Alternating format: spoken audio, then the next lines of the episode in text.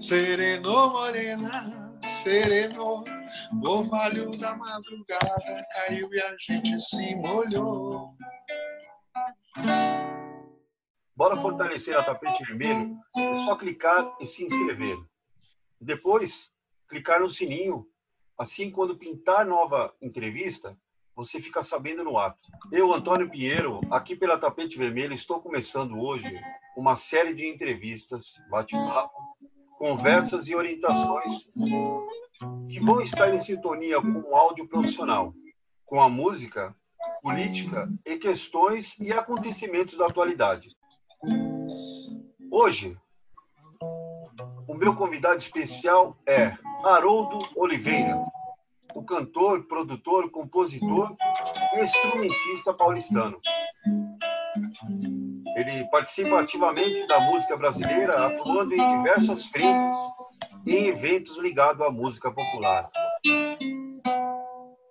É, queria agradecer a você, agradecer aí a, a Bia, agradecer a tua produção, enfim, agradecer o convite também, né, para poder estar aí expressando um pouco do meu trabalho, um pouco daquilo que eu venho fazendo aí, na, nessa nessa caminhada árdua da música e da cultura brasileira. Haroldo, falando em música, vamos voltar um pouco no tempo. Você possui dois discos autorais, Fruto e São Punk Piripaque Industrial. Olha, é, bom, é, primeiro eu tinha feito o. Eu, tenho, eu até peguei as duas capas aqui para mostrar para você. O, o fruto, né?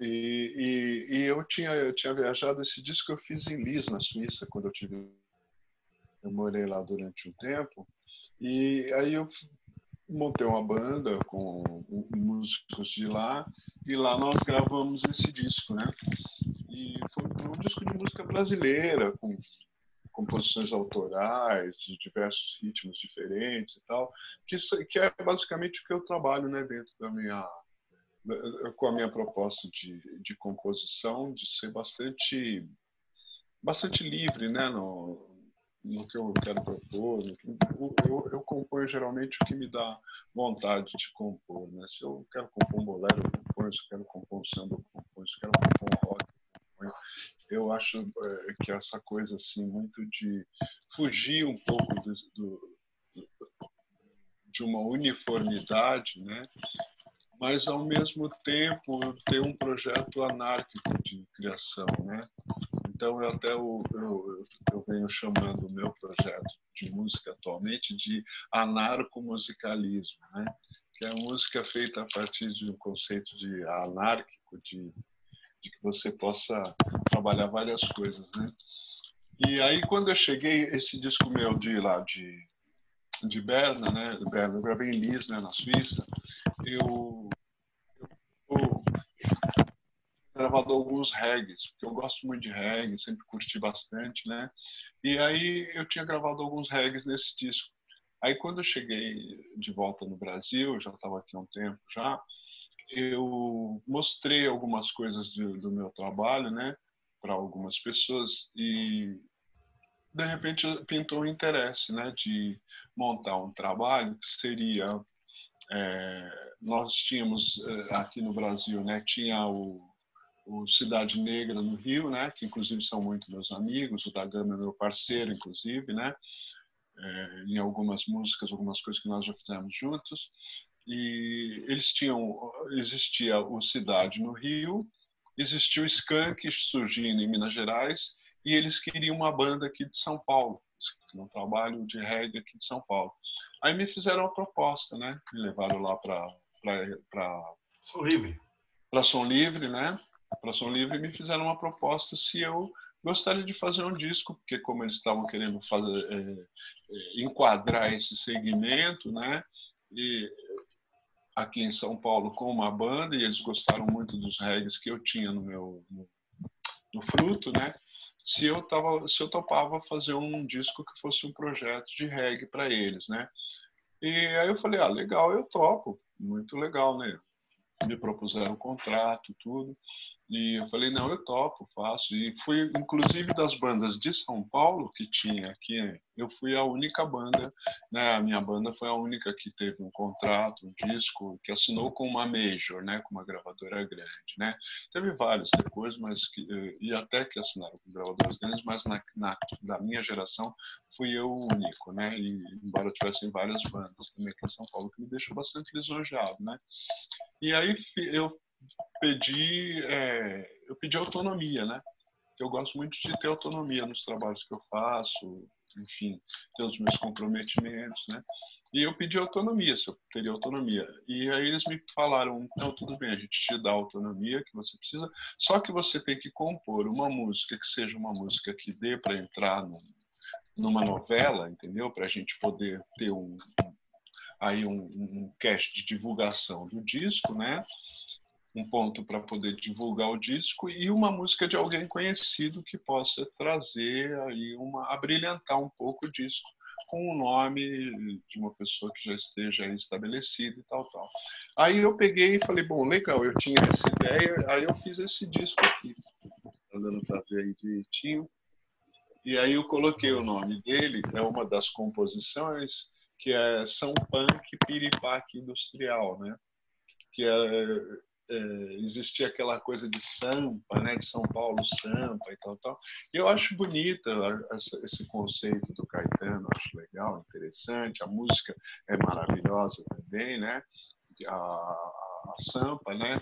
Mas na minha, não, eu como paulistano aqui, eu vejo isso aqui como uma coisa um pouco mais hard, né? E mais punk, né? E por isso que eu coloquei São Punk Piripaque Industrial, né? que na verdade é São Punk Piração no Parque Industrial, né? É o parque que nos abraça, que nos comporta aí nas extremidades e o que fez com que a cidade fosse essa o estado, né, fosse essa locomotiva da nação que é, né? Então eu acho que isso é um pouco mais hard, um pouco mais pesado, né? Então eu resolvi, resolvi desenvolver esse conceito no nome do disco. Ah, é, nesse disco eu gravei, é, eu fiz um rearranjo, né? Da música conhecida, eu fiz um rearranjo do Refavela do Gilberto Gil, né? E gravei o, o Gil originalmente, né? A música dele é, é um Ijexá, né? E eu, eu transpus ela para um reggae roots, porque é um música de reggae, né? E eu fui, fui bastante feliz, assim, nessa nessa entorreja aí, né? Nessa, nessa caminhada aí. Pude também, é, como eu tinha o, o, o, aporte, né? De uma gravadora grande, que é a Livre, gravadora aí das maiores, né? Eu tive o eu pude trazer grandes músicos, né, que eu tinha que na verdade a gente sempre tocou muito próximo, tocou junto aqui em São Paulo, tudo, né? Mas é muito difícil quando você é um compositor e você não tem um aporte financeiro, você poder é, estar sempre rodeado daqueles músicos que a gente gostaria de tocar, né? E, ele, e, e são músicos muito bons, porque esses músicos são muito requisitados, né? Então, nesse momento que eu tive para poder fazer esse disco, foi muito legal, porque eu pude chamar o James Miller para fazer percussão, que eu adoro, meu amigo. Pude chamar o Bocato para fazer os metais. Eu escrevi metade dos arranjos de metal e metade de todos os arranjos do disco, né? E o Bocato é, escreveu a outra metade. Então foi uma parceria assim com muita gente legal que participou, Farias, né? François, François. É, François, isso, também participou. Enfim, eu pude chamar, chamar muita gente, né? além da minha banda, né? que era formada pelo Paulinho Sorriso na bateria, o Eugênio Quiron no baixo, bastante experiente, e o, o Alexandre Blackmore na guitarra, um excelente guitarrista, uma pessoa de uma qualidade musical assim. É, Participei um... da, da, da gravação como técnico na RGE, eu, o Eli Bom Tempo, o Darcy, o João Campanha. João Campanha, isso. Eu, eu, João Campanha. Só do João Campanha. Eu lembrava de todo mundo, eu, eu falava, tinha, tem mais um, tem mais um, mas eu não lembrava do João Campanha. Outro dia que eu peguei o disco, falei, deixa eu abrir, olhar, olhar o encarte. Aí eu achei no encarte, ah, João Campanha também, né? É. O Ele Bom Tempo, enfim. É, Pô, foi muito, foi um projeto muito legal. Eu agradeço é, muito a vocês aí lá pela força, né? Porque me receberam ali de uma forma maravilhosa, né? Eu gravou no sistema analógico duas polegadas. Então você tinha lá 24 canais, que era o limite da, da fita. Ainda não, não tinha o Pro Tools. O Pro Tools, para quem não sabe, é uma estação de áudio profissional, muito usado na indústria da música e em TV ao redor do mundo. O Pro Tools que eu tive dando uma olhada aqui, você se formou na, na É, eu, eu, eu, eu, cheguei, eu, eu, eu, eu não fui até o último estágio que minha grana acabou, mas eu fui até o penúltimo, o, o, creio que até o penúltimo estágio lá na, no IAV, né? E porque me interessou bastante, sempre me interessou muito essa coisa de, de tecnologia, né? De trabalhar com isso, das possibilidades que a gente pode ter né, dentro do estúdio e tal. Então eu fui para lá fazer esse curso e fiquei lá quase que o curso todo, né? Não cheguei exatamente a me formar no curso, mas toda a, a base e a base e até um pouco do avançado do Pro Tools. Desculpa, eu cheguei a, a, a pegar, né? Lá com eles, né? E eu trabalho, até hoje trabalho, né? Tenho uma pequena sala, o Zog Studio, né? Zog Studio, e eu trabalho com criação, crio trilhas, vinhetas, é, nós fazemos é, é, locução, é, podcast, que o pessoal tem feito muito, né? Haroldo, é, ainda sobre, a sua, sobre o Zog Studio, você gravou a, com a Juliana Amaral, Ana Luísa, dentre outras. Sim, sim. Sim, é, a é, própria banda Calimã, né? Lá no, no estúdio, eu só eu gravei um, eu gravei várias coisas, né? Fiz um projeto de um disco que é da do é o Encontro de Utopias, né? Que são vários. É, o Encontro de Utopias, ele é uma, ele é um sarau. E esse sarau conseguiu é, entrar em alguns é, algumas plataformas aí de financiamento, de participação de, do governo, né? Então eu gravei o disco da o, o disco lá, esse disco do do Sarau, né? Do Encontro de Utopias. Gravei um meu com o Piau, o Renato Piau, que ele veio a São Paulo para a gente trabalhar junto, fazer algumas coisas também. Então gravei um, um, CD com ele lá. Fiz várias coisas, várias coisas. Agora Juliana, é, Juliana e Ana, eu, eu conheci o Luiz Felipe, eh, ele, a Juliana e a Ana foram pessoas de uma generosidade tão grande, tão grande comigo, porque com é, primeiro que eles gravaram, eles têm um, um, trabalho de composição que é deles, né? Eles também são compositores. A, a Juliana escreve muito, Felipe escreve, Ana também escreve, além de interpretar, cantar, enfim, fazer tudo. E eles fizeram três discos e nos três discos deles, é, o, os três primeiros discos, né, que eles fizeram, e, tinha música minha, né? Inclusive no primeiro disco da Ana Luísa, que é um disco que a Ana Luísa canta, é, eu não sei se eu tenho aqui, ah, eu tenho aqui, eu tenho aqui esse disco, que é esse disco aqui, tá? Ana, tá? Esse aqui é o primeiro da Ana. Esse aqui ela gravou São Luís, que é uma música minha, abrindo o disco. Inclusive, esse disco foi gravado ao vivo no, no Supremo Musical. Tinha um estúdio que andava, que era um estúdio itinerante, né? E que gravava. E ele, ele foi gravado ao vivo, né? Esse, esse disco. Aí depois a Juliana veio com esse outro disco aqui também, que é o disco da Juliana Amaral. Esse aqui já tem nome, já. Esse aqui chama Águas. É... Tudo produção sua? Não, não. Esse aqui são tudo produção deles. Né? Mas que, que eu fiquei muito feliz e muito contente, porque entrou música minha né, nessa, ah, nesses sim, trabalhos, entendeu? Sim. Porque assim foi uma coisa de com todo todo o cabedal que eles têm, né, de, de compositores, de músicos, instrumentistas e tal, eles sempre preservaram um espaço para mim nos discos deles, né? E isso foi muito legal, assim, porque Um, um, dia, um dia até estava tocando com uma, estava tocando em algum lugar e eu toquei uma música minha e uma violonista que é a Carla Dalma, ela ela ouviu uma música e falou assim: Nossa, de quem é essa música? Essa música é da Ana Luísa? Eu falei assim: Não, essa música é minha. Ela falou: Nossa, eu ouvi ontem na Eldorado essa música e tal. Eu falei: Pô, legal, eles me devem algum dinheiro, então. Que, que música que é essa?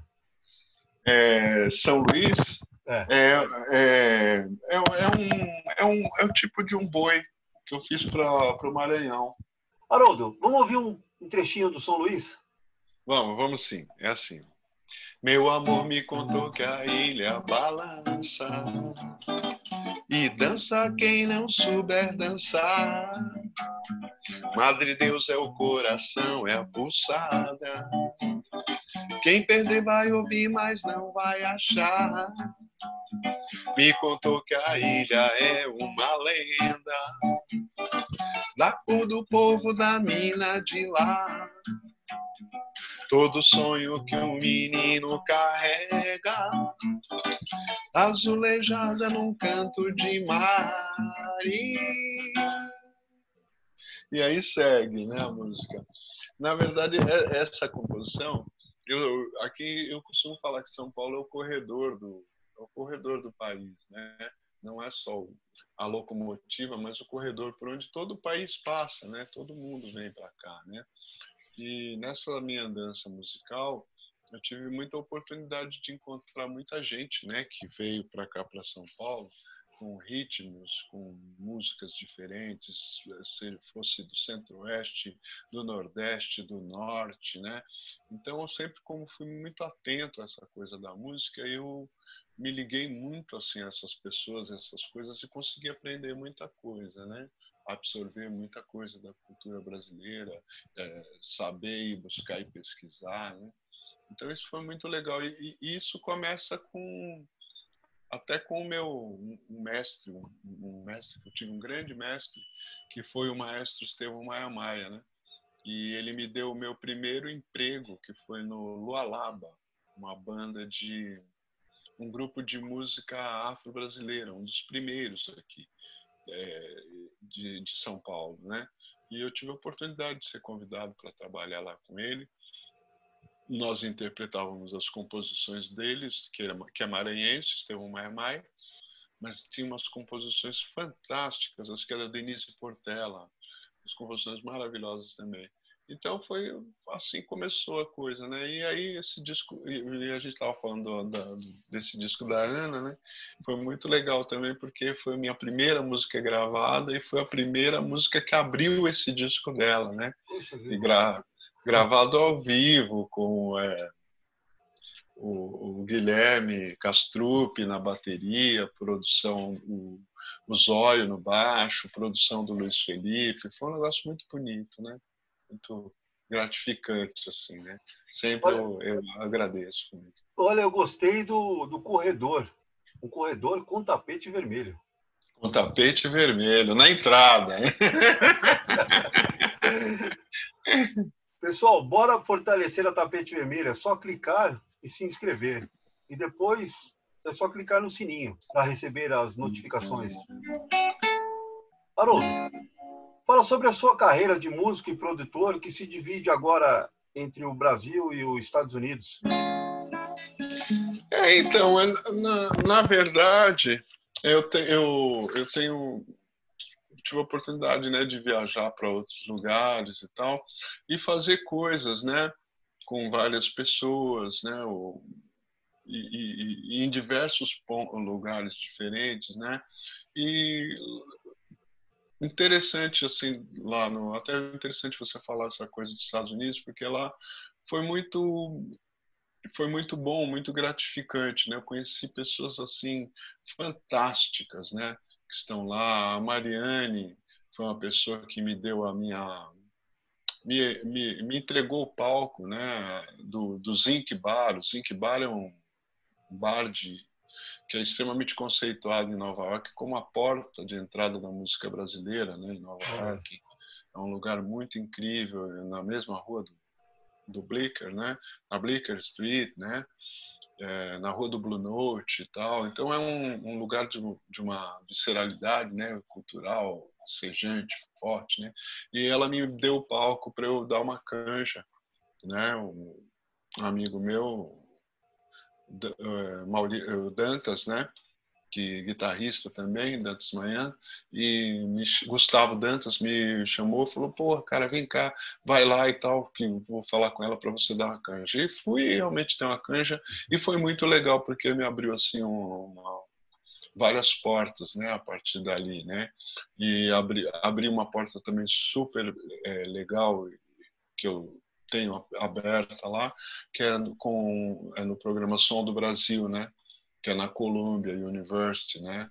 E é uma rádio muito boa, uma rádio que é bem ouvida, é, divulga bastante. E, e, esse programa de música brasileira ele é tocado pelo Jaswan de Lima, né? Jaswan de Lima e o Augusto Giotto, que são duas pessoas muito incríveis que acolheram, abraçaram meu trabalho, né? Então, eu, sempre que eu faço umas viagens que eu passo por Nova York, principalmente, né, eu, eu vou visitar, tenho uma porta aberta né, na rádio.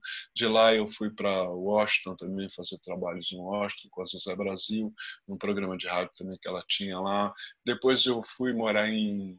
Eu passei seis meses morando em Chicago, também fiz muita coisa em Chicago, é, toquei com com o Renato Anese, com o Heitor Garcia, ah, com bastante um, Morris, né? É, baixista, como é o nome dele? Ai, agora eu não, não lembro o nome do baixista, mas o baixista também é fantástico. Enfim, pessoas muito legais, né? E até surgiu um projeto com o, o Rick, que é um tecladista que tocou comigo, e ele me propôs a gente fazer um trabalho, né? Estados Unidos, Brasil, seria porque São Paulo é, nos Estados Unidos, São Paulo é a cidade irmã de Chicago, né? Hum. É, Nova York é a cidade irmã do Rio de Janeiro, sabe? Tem essas coisas de cidades irmãs que se amarram pelo, pelo mundo, né? E a cidade irmã de, nos Estados Unidos é, é Chicago, não é Nova York, é Chicago. Então a gente estava desenvolvendo esse projeto que infelizmente a gente não, não deu para dar continuidade, né? Vamos ver, vamos ver se a gente consegue retomar a partir do ano que vem, que era um disco lá e cá, entendeu? Feito por mim aqui com as minhas composições. Lá ele faria os arranjos e depois a gente estaria trabalhando conjuntamente um projeto para amarrar isso, né? E fazermos o lançamento lá e o lançamento aqui também, com apoio de um, de um projeto e tal mas a gente teve que, por conta de uma série de coisas, inclusive depois veio a pandemia, a gente teve que abortar um pouco esse projeto, né? Esse projeto, só estou mexendo aqui porque está andando aqui. Ah, tá. Ficou um pouco fora, mas assim é, é muito legal, é muito interessante essa coisa da da música brasileira no mundo, né? Porque a gente tem, a gente tem a, a noção, né? do que significa né, a música brasileira. Né? Eu tive em, em é, no Smoke, por exemplo, né, um bar lá em Nova York, que é um bar de super jazzistas, os caras assim, fantásticos, né? E uma noite eu fui lá e depois do concerto eu fui, eu falei com o saxofonista, né, o paciente Higgins, né? Falei, oh, eu agradeci pelo show e tudo, né? É, e aí ele me falou assim, poxa, legal, pô, que bom. E você faz o quê? Eu falei assim, eu sou músico. Ah, você é músico? De, de onde você é? Eu falei, sou do Brasil. Aí, do Brasil? Nossa, que legal, tal, tal. E o que você toca? Né? Eu falei, ah, eu toco músicas brasileiras, ritmos brasileiros, samba, bossa nova, algumas coisas talvez vocês não conhecem, como forró, jexá. Falou, ah, não, isso não conheço, mas bossa nova eu conheço. Você toca bossa nova? Eu falei, toco. Ai, que legal. Aí eu falei para ele, você já, você, é... não, ele, aliás, ele que me colocou, ele falou assim, poxa vida, tem um programa na, na Colômbia que eu ouço toda quarta-feira e eu adoro, porque tem muita música brasileira, tem muito Tom Jobim, é fantástico, tal, tal.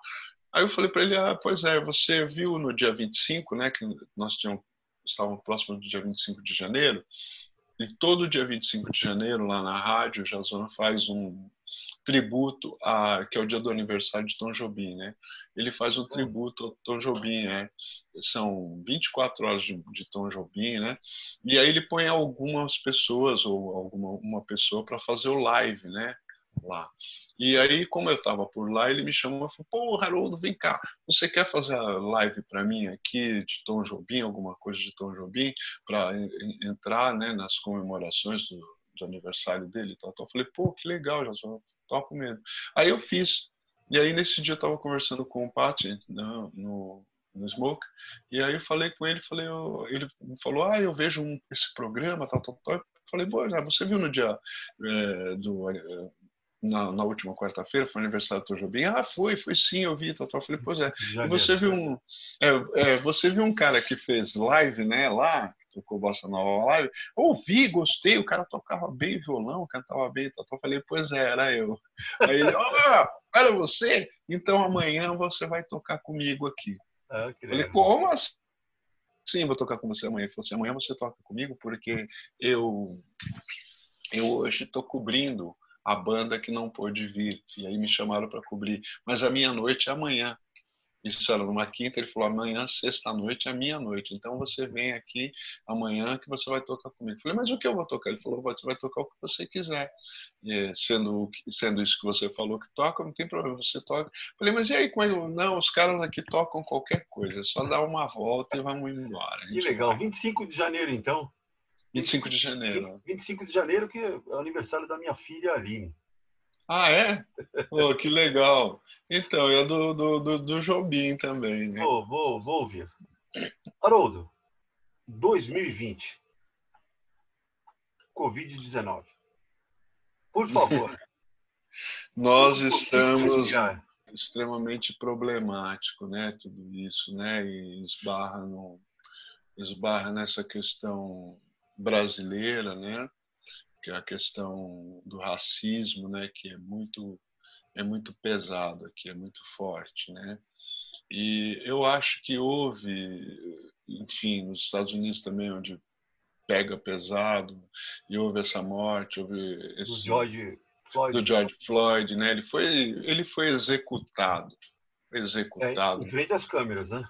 Em frente às câmeras, no é. meio da rua, por um policial. Eu acredito que meio proposital, em frente às câmeras. Não, foi. Foi uma coisa proposital, foi um, é, uma coisa assim completamente absurda e que já vem vindo num crescente, né, desde o outro, o outro que, que em Nova York também, que algum tempo atrás aconteceu a mesma coisa. E essa coisa dessa esse projeto neoliberal ele, ele precisa de uma repressão muito grande para ser imposto, né? Então acaba se fortalecendo muito é, as polícias, né? É, porque as polícias têm que eh, as polícias na verdade são a extensão do braço do Estado, né? E o Estado ele quer se impor de uma forma é, neoliberal, que eu, eu, é atacar direitos, restringir liberdades, restringir as coisas para as pessoas, né? Pra, porque, os, na verdade, os estados incham, né? Incham. Eles se locupletam de todas as verbas dos estados, eles incham e eles não se saciam, eles precisam cada vez ter mais e mais e mais verba, porque a máquina pública consome hoje, acho que quase que 70% né, daquilo que é produzido no país é um absurdo muito grande, né? Então é uma justiça que funciona mal, é uma, um executivo que executa mal, um legislativo que legisla mal, é, enfim. É, as pessoas fazem uso praticamente das máquinas públicas para legislar em causa própria, né? E essa coisa que que realmente que está acontecendo no, no, Brasil e no mundo, né? É, vem, é, esse racismo exacerbado, né? Ele vem exatamente por, por conta disso, né? Excluir pessoas, né? Chega um momento que ao invés de se investir né, no, no, capital humano, investir na, nas pessoas, é, os caras estão mais interessados em ir para Marte, para outros planetas, né? Enquanto tem gente aqui passando fome, passando necessidade, né? Então, é converger o, o capital, né? É, para essa coisa. Existe uma, um projeto de cárcere que, que os caras faturam muito com isso, de com prisões. Sim. E, e, e, e, isso também né, é, uma, é uma ferramenta e um instrumento, né? porque quando você vai ver é, esse processo de, de, de, carceragem é um processo extremamente seletivo, né? E é gozado, porque eu estava vendo, no, há um tempo atrás o pessoal falava assim, ah, não, mas é, é que é, nos Estados Unidos tem muito isso, né? A maioria absoluta, a maioria absoluta das pessoas que estão em cárcere são negras, sabe? A maioria absoluta, né? E aqui no Brasil existiu uma coisa, né, que eu olhava as pessoas assim, é, tem uma boa parte da, da população negra que que está presa e tal, tal, né? Mas eu, eu, eu, eu passei, eu fiz uma pesquisa e analisei e vi as coisas. É, é o projeto aqui é muito mais cruel, né?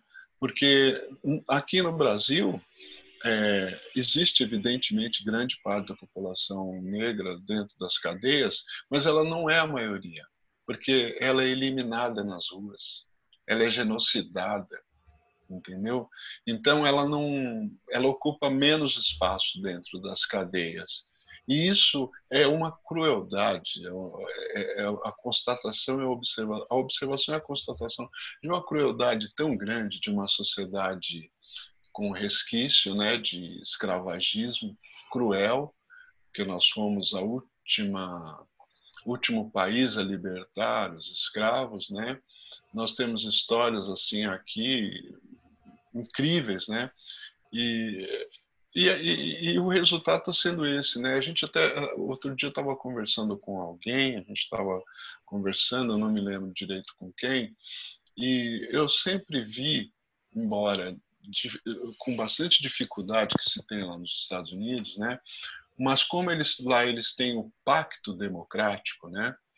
Pelo menos tinham até então, até Trump, né? E agora estão lutando para restabelecer, porque as coisas lá são muito sérias, né? Eles, através desse pacto é, republicano e democrático, é, você não você não pode vender o que você não tem? E os Estados Unidos sempre foram os grandes vendedores, os grandes marqueteiros do mundo, né? Então, como, é, como eles vão vender um sistema democrático de American Way of Life, né, a vida maravilhosa da América para o mundo, né, e que lhes dá o direito até de invadir as terras dos outros, onde eles acham que isso não está sendo aplicado, que a democracia não está sendo aplicada, um grande golpe, né, para entrar e e, subtrair aquilo que eles necessitam, né? Mas enfim, eles têm que ter isso como argumento, né? Então é, tiveram os negros também lá exigiram e batalharam muito, né? E, e, e, as pessoas conseguem conseguindo trabalhar num lugar de oportunidades, muitos negros conseguiram chegar a ter capital, a formar capital. E esses mesmos negros que formaram capital, eles foram e fizeram movimentos né, fortíssimos a partir do momento dos direitos civis também, é, para que o governo entrasse com a parte dele, entendeu? E criasse o sistema é, educacional, os, as high schools, as univers, universidades negras, entendeu? Porque se o negro não pode entrar lá, então ele tem que ter as dele também, né? Então isso foi muito foi, é, houve, houve a possibilidade lá de se fazer esse pacto, né? Uma pela necessidade do próprio país, né? E outra também que eu vou te colocar claramente pela quantidade de negros que existiam nos Estados Unidos. Era muito pouco. Lá foi importado para os, os cotton belts, para todo o sistema escravagista de lá, ele, ele importou 10% da população que já existia nos Estados Unidos, entendeu? Então, porque a, a, a ideia deles era a ideia de se construir uma nação, né? Eles, os que emigraram de lá, saindo do, do, do Royal, né, do, do da, da, realeza, enfim, do, daquele, daquele júdice, né, da, da realeza, do, do o dinheiro que tinha que se pagar e tudo aquilo que se libertou e foi para buscar, e eles foram para se fixar e construir um outro país, né? O que é muito diferente do Brasil. O Brasil sempre foi visto como um lugar extrativo, Nós vamos tirar do Brasil. Nossa intenção não é. A família real veio para cá porque ela estava sendo atacada por Napoleão, ela estava sendo atacada, entendeu? E, e, e realmente eles fugiram para cá para poder manter a monarquia, mas não era a intenção deles viver aqui. Tanto é que não, nunca foi intenção que isso aqui já chegou a ter praticamente 90% de pessoas negras, né? E mas como essa coisa errônea teve que acabar se, é, se conduzindo e foi estabelecida, entendeu? Nós ficamos aqui com uma quantidade muito grande de, de, de negros, entendeu? E isso é um, algo que é, por exemplo, quando você vê as manifestações dos Estados Unidos, né, eu estava analisando, nós vimos lá o racismo, você não consegue terminar com o racismo, porque o racismo não foi criado por negro, o racismo foi criado por brancos, entendeu? Então, você depende dos brancos para destruir o racismo, inclusive os brancos têm muito mais conhecimento de determinados é, sistemas e determinadas mecânicas, né, dentro do racismo estrutural e institucional, que eles sabem como destravar essas, essas armadilhas, essas espoletas, né? Então, a gente precisa estar junto para poder fazer essa desconstrução, né? E no Brasil, pela quantidade de negros que tem, ela acaba criando um certo receio ao branco de se unir ao negro para combater o racismo, entendeu? Porque ele também pode perder espaço com isso, ele também vai ter que ceder espaço. Uma coisa que eu acho assim meio fora de, de propósito, porque porque nós temos um continente imenso, um continente riquíssimo, né? Nós temos uma série de, de, de, de espaços ainda para galgar, de, de coisas para construir, entendeu? E eu acho que isso não seria uma essa retração não é um argumento que se justifique, né? Mas enfim é o que acontece. Né? Então aqui no Brasil é o é muito é raro, né? Agora está acontecendo um pouco mais porque as coisas também chegaram num ponto de nós temos um país bastante miscigenado, né? E as coisas chegaram num ponto em que a agudez da situação está dando desespero nas pessoas né? de falar nós não podemos aceitar isso, nós não podemos tolerar mais isso. Então você vê aí eh, dentro desse processo agora, as torcidas de futebol foram para as ruas e começaram a levar as pessoas para as ruas debaixo de covid, debaixo de tudo isso, as pessoas se protegendo para, enfim, tentar tomar posse daquilo que que é nosso, né? Silvio Almeida para presidente em 2026? Olha, seria ótimo. O Silvio, é, eu acho ele uma pessoa extremamente capacitada. Eu já faz algum tempo que eu sigo o, as coisas dele, o canal dele, né?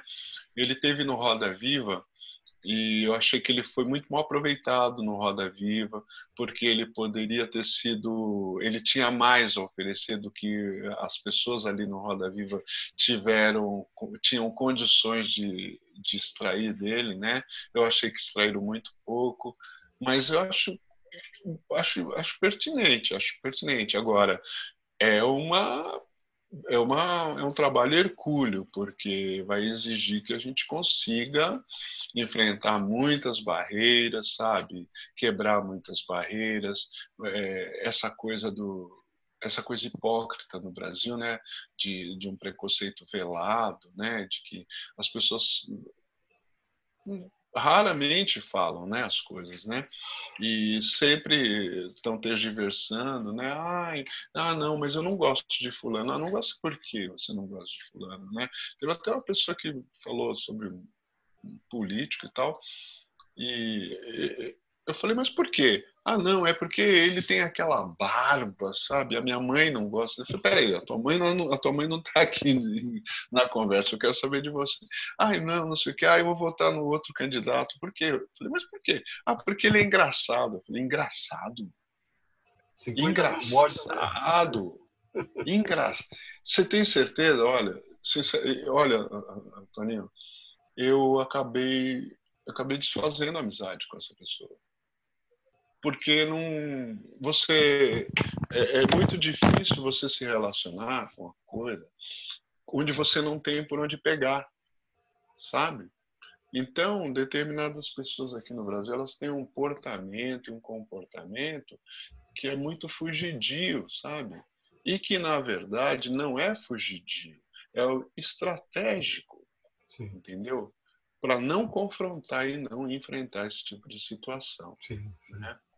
Então, é muito é, é muito difícil, sabe? Antigamente, agora, como já existem mais pessoas, né, nós formamos mais quadros, mais pessoas aí discutindo, se posicionando, é, pessoas brancas também se posicionando e tal, tal. Começou-se a formar esse caldo, então as pessoas ficam um pouco mais acanhadas, né? E você vê assim uma na verdade, algumas até falam mais, outras falam bobagem, mas assim existe ainda esse acanhamento, né? Esse é, eu, eu não, não, consigo me lembrar me lembrar bem o termo agora, mas seria uma uma trava mesmo, né? De, de, se discutir determinadas questões, de se entrar em determinados assuntos, né? Porque o que acontece é que é, a partir do momento em que se começa a discutir isso, as configurações vão mudando, né? Nós tivemos aí o, esse processo de, de cotas, né, das universidades, e há um tempo atrás eu tive conversando com um professor, né, que por sinal ele chama Toninho também, ele dá aula na USP de psicologia, e aí ele estava me falando, ele falou assim, nossa, Haroldo, que coisa louca, cara. Eu estou dando aula há muito tempo, mas essa a diferença que, que está fazendo de alguns anos para cá, é, a entrada e a inserção dessas pessoas, entendeu?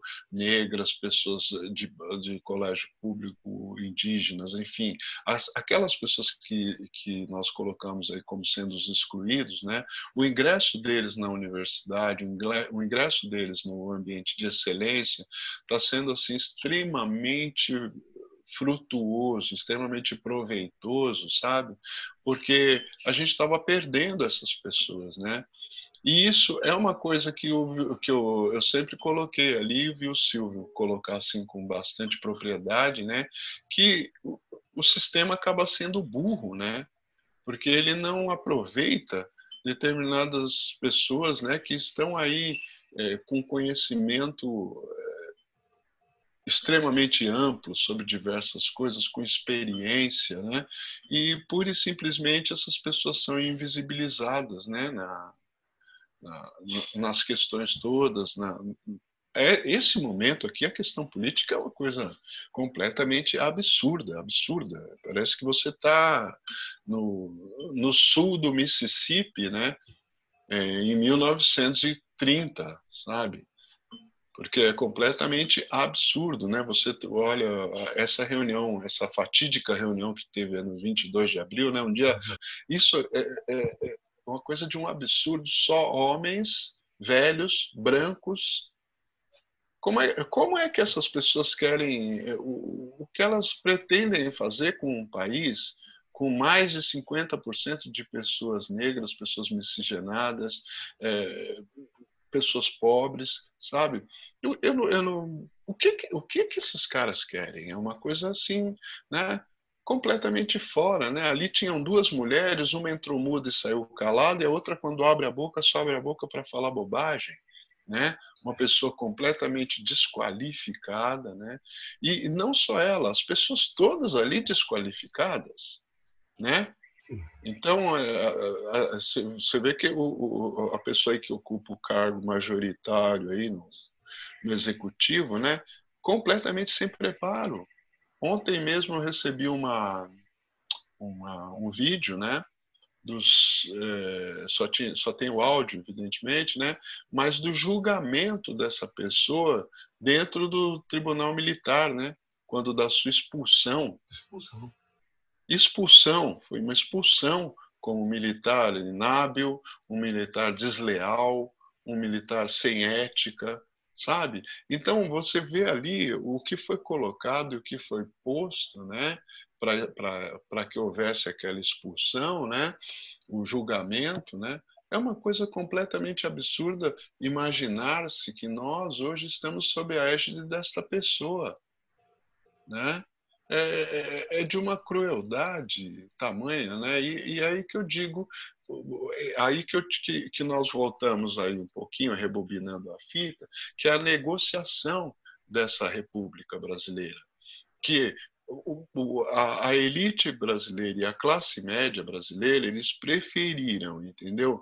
Jogar o país na lama, no lodo e no colo dessa gente completamente desqualificada e desclassificada, do que seguir um projeto de divisão deste país, entendeu? Sendo que nesta divisão não se estava tirando nada deles, estava se dividindo a oportunidade de outras pessoas poderem participar desse país e poder usufruir do que esse país tem a oferecer, entendeu?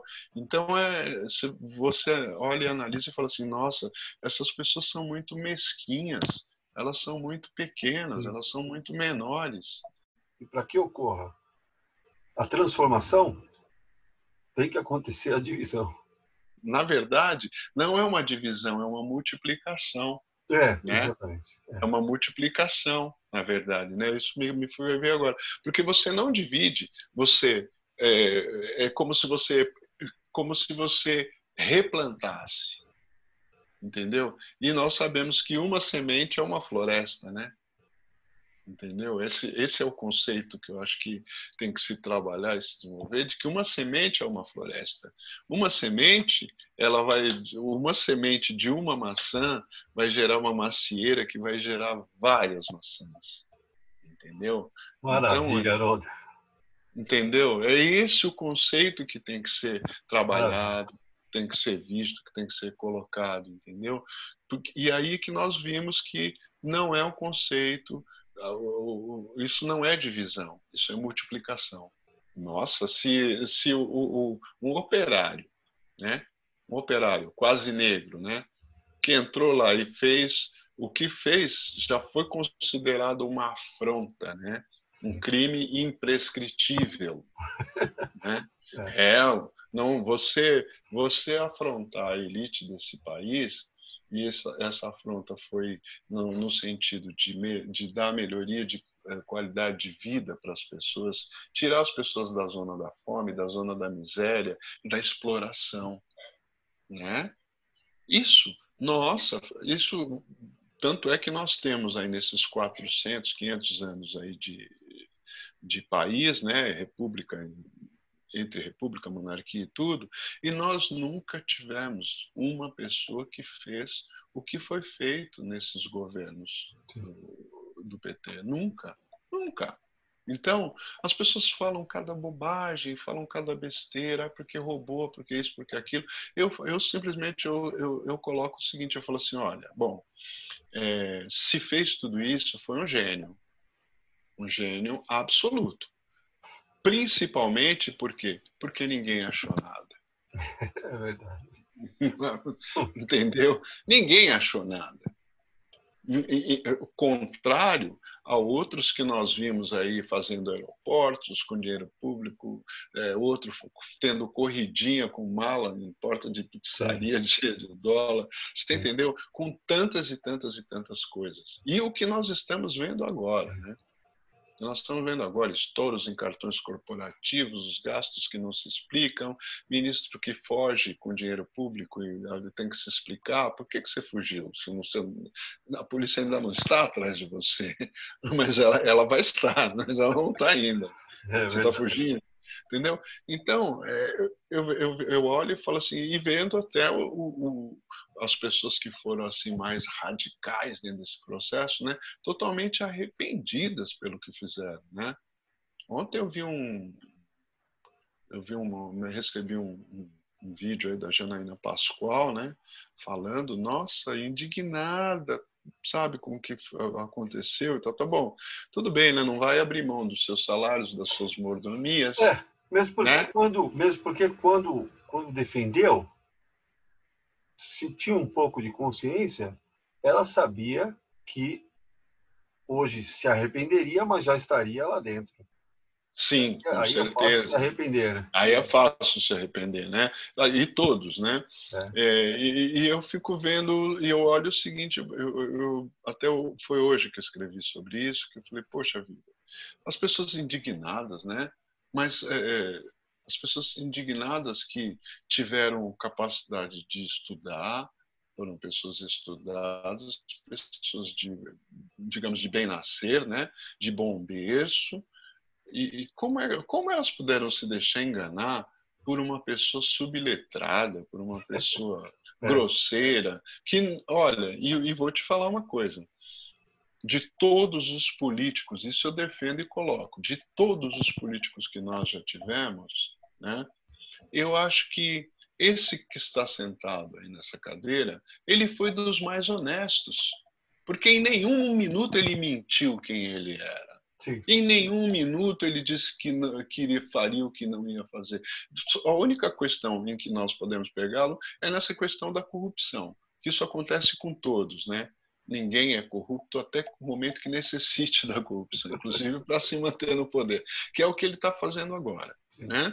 Mas ele não mentiu em nenhum momento. Ele disse que era torturador, ele disse que era sonegador, ele disse que era enganador, racista, machista, é, homofóbico, mentiroso, sabe? Ele não enganou ninguém. Entendeu? Então eu, eu, eu olho para essas pessoas e falo assim, poxa vida, é como eu vejo agora, né? Aí parece que tem uma ala do exército que está querendo se descolar, ou que está ali, tal, tal. Mas, poxa vida, eu, eu, fico preocupado com esse exército, porque se esse exército expulsou um cara lá atrás, que era o que era, depois veio bater continência para o cara, e agora está decepcionado com esse cara, como isso? É. Que, que lógica que tem nisso, né? Eu fico preocupado com a qualidade desses caras, né? E ao mesmo tempo eu reporto essa qualidade para esses intelectuais, para essas pessoas aí que agora vêm, oh, estou arrependido, oh, fiz um, cometi um erro. Não. Como assim você cometeu um erro? Uma pessoa extremamente é, equilibrada, uma pessoa estudada, uma pessoa com informação, que ouviu o que foi falado, viu as propostas que não, que não haviam propostas, né? Sim. Não haviam propostas. Não teve discussão, não teve debate, não teve nada. Então foi uma coisa muito mesquinha, né? Foi uma coisa muito pelo ódio. Não, eu, eu quero tirar o que está aí. E, e, e eu sempre colocava nessa época, eu falava assim, gente, tirar o que está aí não é difícil. Eu quero ver é segurar o que vai vir depois. É. Porque a forma como está sendo feito isso, ela está bandalizando e banalizando toda a, a, a... Mas, Haroldo, você quer mais banalização do que esse manifesto que estão pedindo aí? Vários assinaram. E estão pedindo para o Lula assinar, ele disse que não vai assinar. Como que essa turma toda que assinou esse manifesto? Aonde eles estavam em 2016 para defender a democracia? Aí agora querem, com o manifesto, mudar a história. É, é, é, é, olha, o manifesto ele pode até ser um instrumento, mas ele é um instrumento muito pífio, né? Porque o, o, eu, eu tenho um, um, um slogan, né, que eu não sei se você viu, eu sempre quando escrevo eu coloco presta atenção, né? Só que eu descobri uma coisa. Quando você fala para uma pessoa presta atenção, a pessoa já cria uma repulsa. E 70% daquilo que ela poderia compreender, ela já vai ela já não vai é, se permitir a compreender porque ela já se sente acuada né, e atacada uhum. pelo presta atenção, né? Oh. Então, o que eu fiz? Eu, eu, eu escrevo presta atenção e várias, e, as, e várias pessoas já vieram me perguntar, né? Com um anagrama, sabe? Com quatro. Você já viu isso, né? Já vi. Foi bom. Um anagrama. E aí vieram me perguntar, pô, mas o que significa isso? Aí eu expliquei, falei, olha, como eu quero falar, presta atenção, mas eu não posso falar presta atenção, então eu criei esse anagrama, entendeu? E que eu tenho visto que as pessoas têm prestado muita atenção ao anagrama, prestado muita atenção ao que eu tenho colocado, entendeu? Mais do que se tivesse escrito presta atenção ali em cima. Sabe? Aí as pessoas, ah, então é isso. Poxa vida, que interessante. é, então, presta atenção, presta atenção. Então, Haroldo, presta atenção. Foi um prazer tê-lo aqui, Haroldo. Fazer esse bate-papo com você foi um prazer. Quero agradecer em nome da Bia, E aqui o tapete vermelho é para você. E vou pedir para você tocar uma música, um trecho de uma música para a gente finalizar. Haroldo, o tapete vermelho aqui é para você. Poxa, Toninho, muito, eu, eu fico, fiquei muito, muito lisonjeado, muito feliz assim com o, o teu convite, né? E quero super agradecer a oportunidade, né, de ter participado aqui, de ter recebido esse tapete vermelho, né? Para que eu pudesse aí desfilar aí os, o meu glossário, né? Poder me posicionar, me colocar e falar. E agradeço muito a você por, por esse trabalho, pelo convite, enfim, agradeço a Bia, enfim, tudo o que vocês estão fazendo muito interessante, muito bom. E é assim mesmo, né? Uma, uma coisa assim é. Outro dia até eu estava no show de João Bosco, né? E aí ele fala, tem um momento que ele fala assim, se ao nada nos transformaram, é do nada que temos que partir. Entendeu? Então, eu achei aquilo muito interessante. E estamos aqui. Não estamos partindo do nada, né? Nós estamos partindo de toda a nossa experiência, de toda a, a, a nossa capacidade, nossa capacitação, né? Para alguma coisa. Obrigadão, Toninho. Beijo para todo mundo, beijo para vocês todos aí. Muito obrigado, tá bom? A vida e a saúde é para celebrar sempre. Sim. Se puder, fique em casa. Fique em casa. Obrigado.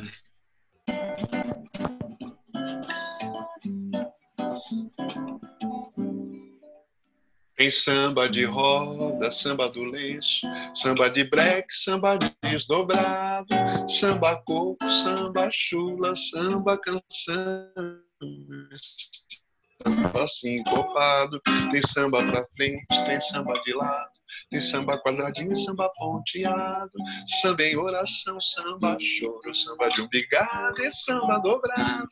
Tem samba enredo, samba rock, samba pra dia santo e dia feriado. Eu que não sou malandro nem otário, também fiz do samba meu ofício. E hoje dou expediente lá na gafieira, onde arrumei serviço e de domingo a domingo, pois tem os malandros novatos que acham que vão fundo, mas no fundo não sabem muito disso. Não sabem que o samba é bem mais que um simples compromisso. E ele é lava que vem revirando memórias. É o peito de alguém que explode com tantas histórias. Vira a mesa, gira o barco e roda as cartas no ar. Coisas que as ciências ocultas e a filosofia não conseguem explicar. E vem samba de roda, samba do lenço Samba de break, samba desdobrado e vem samba de roda, samba do lenço. Samba de break, samba desdobrado e vem samba de roda, samba lenço. Samba de break, samba desdobrado. Maravilha, Heroldo.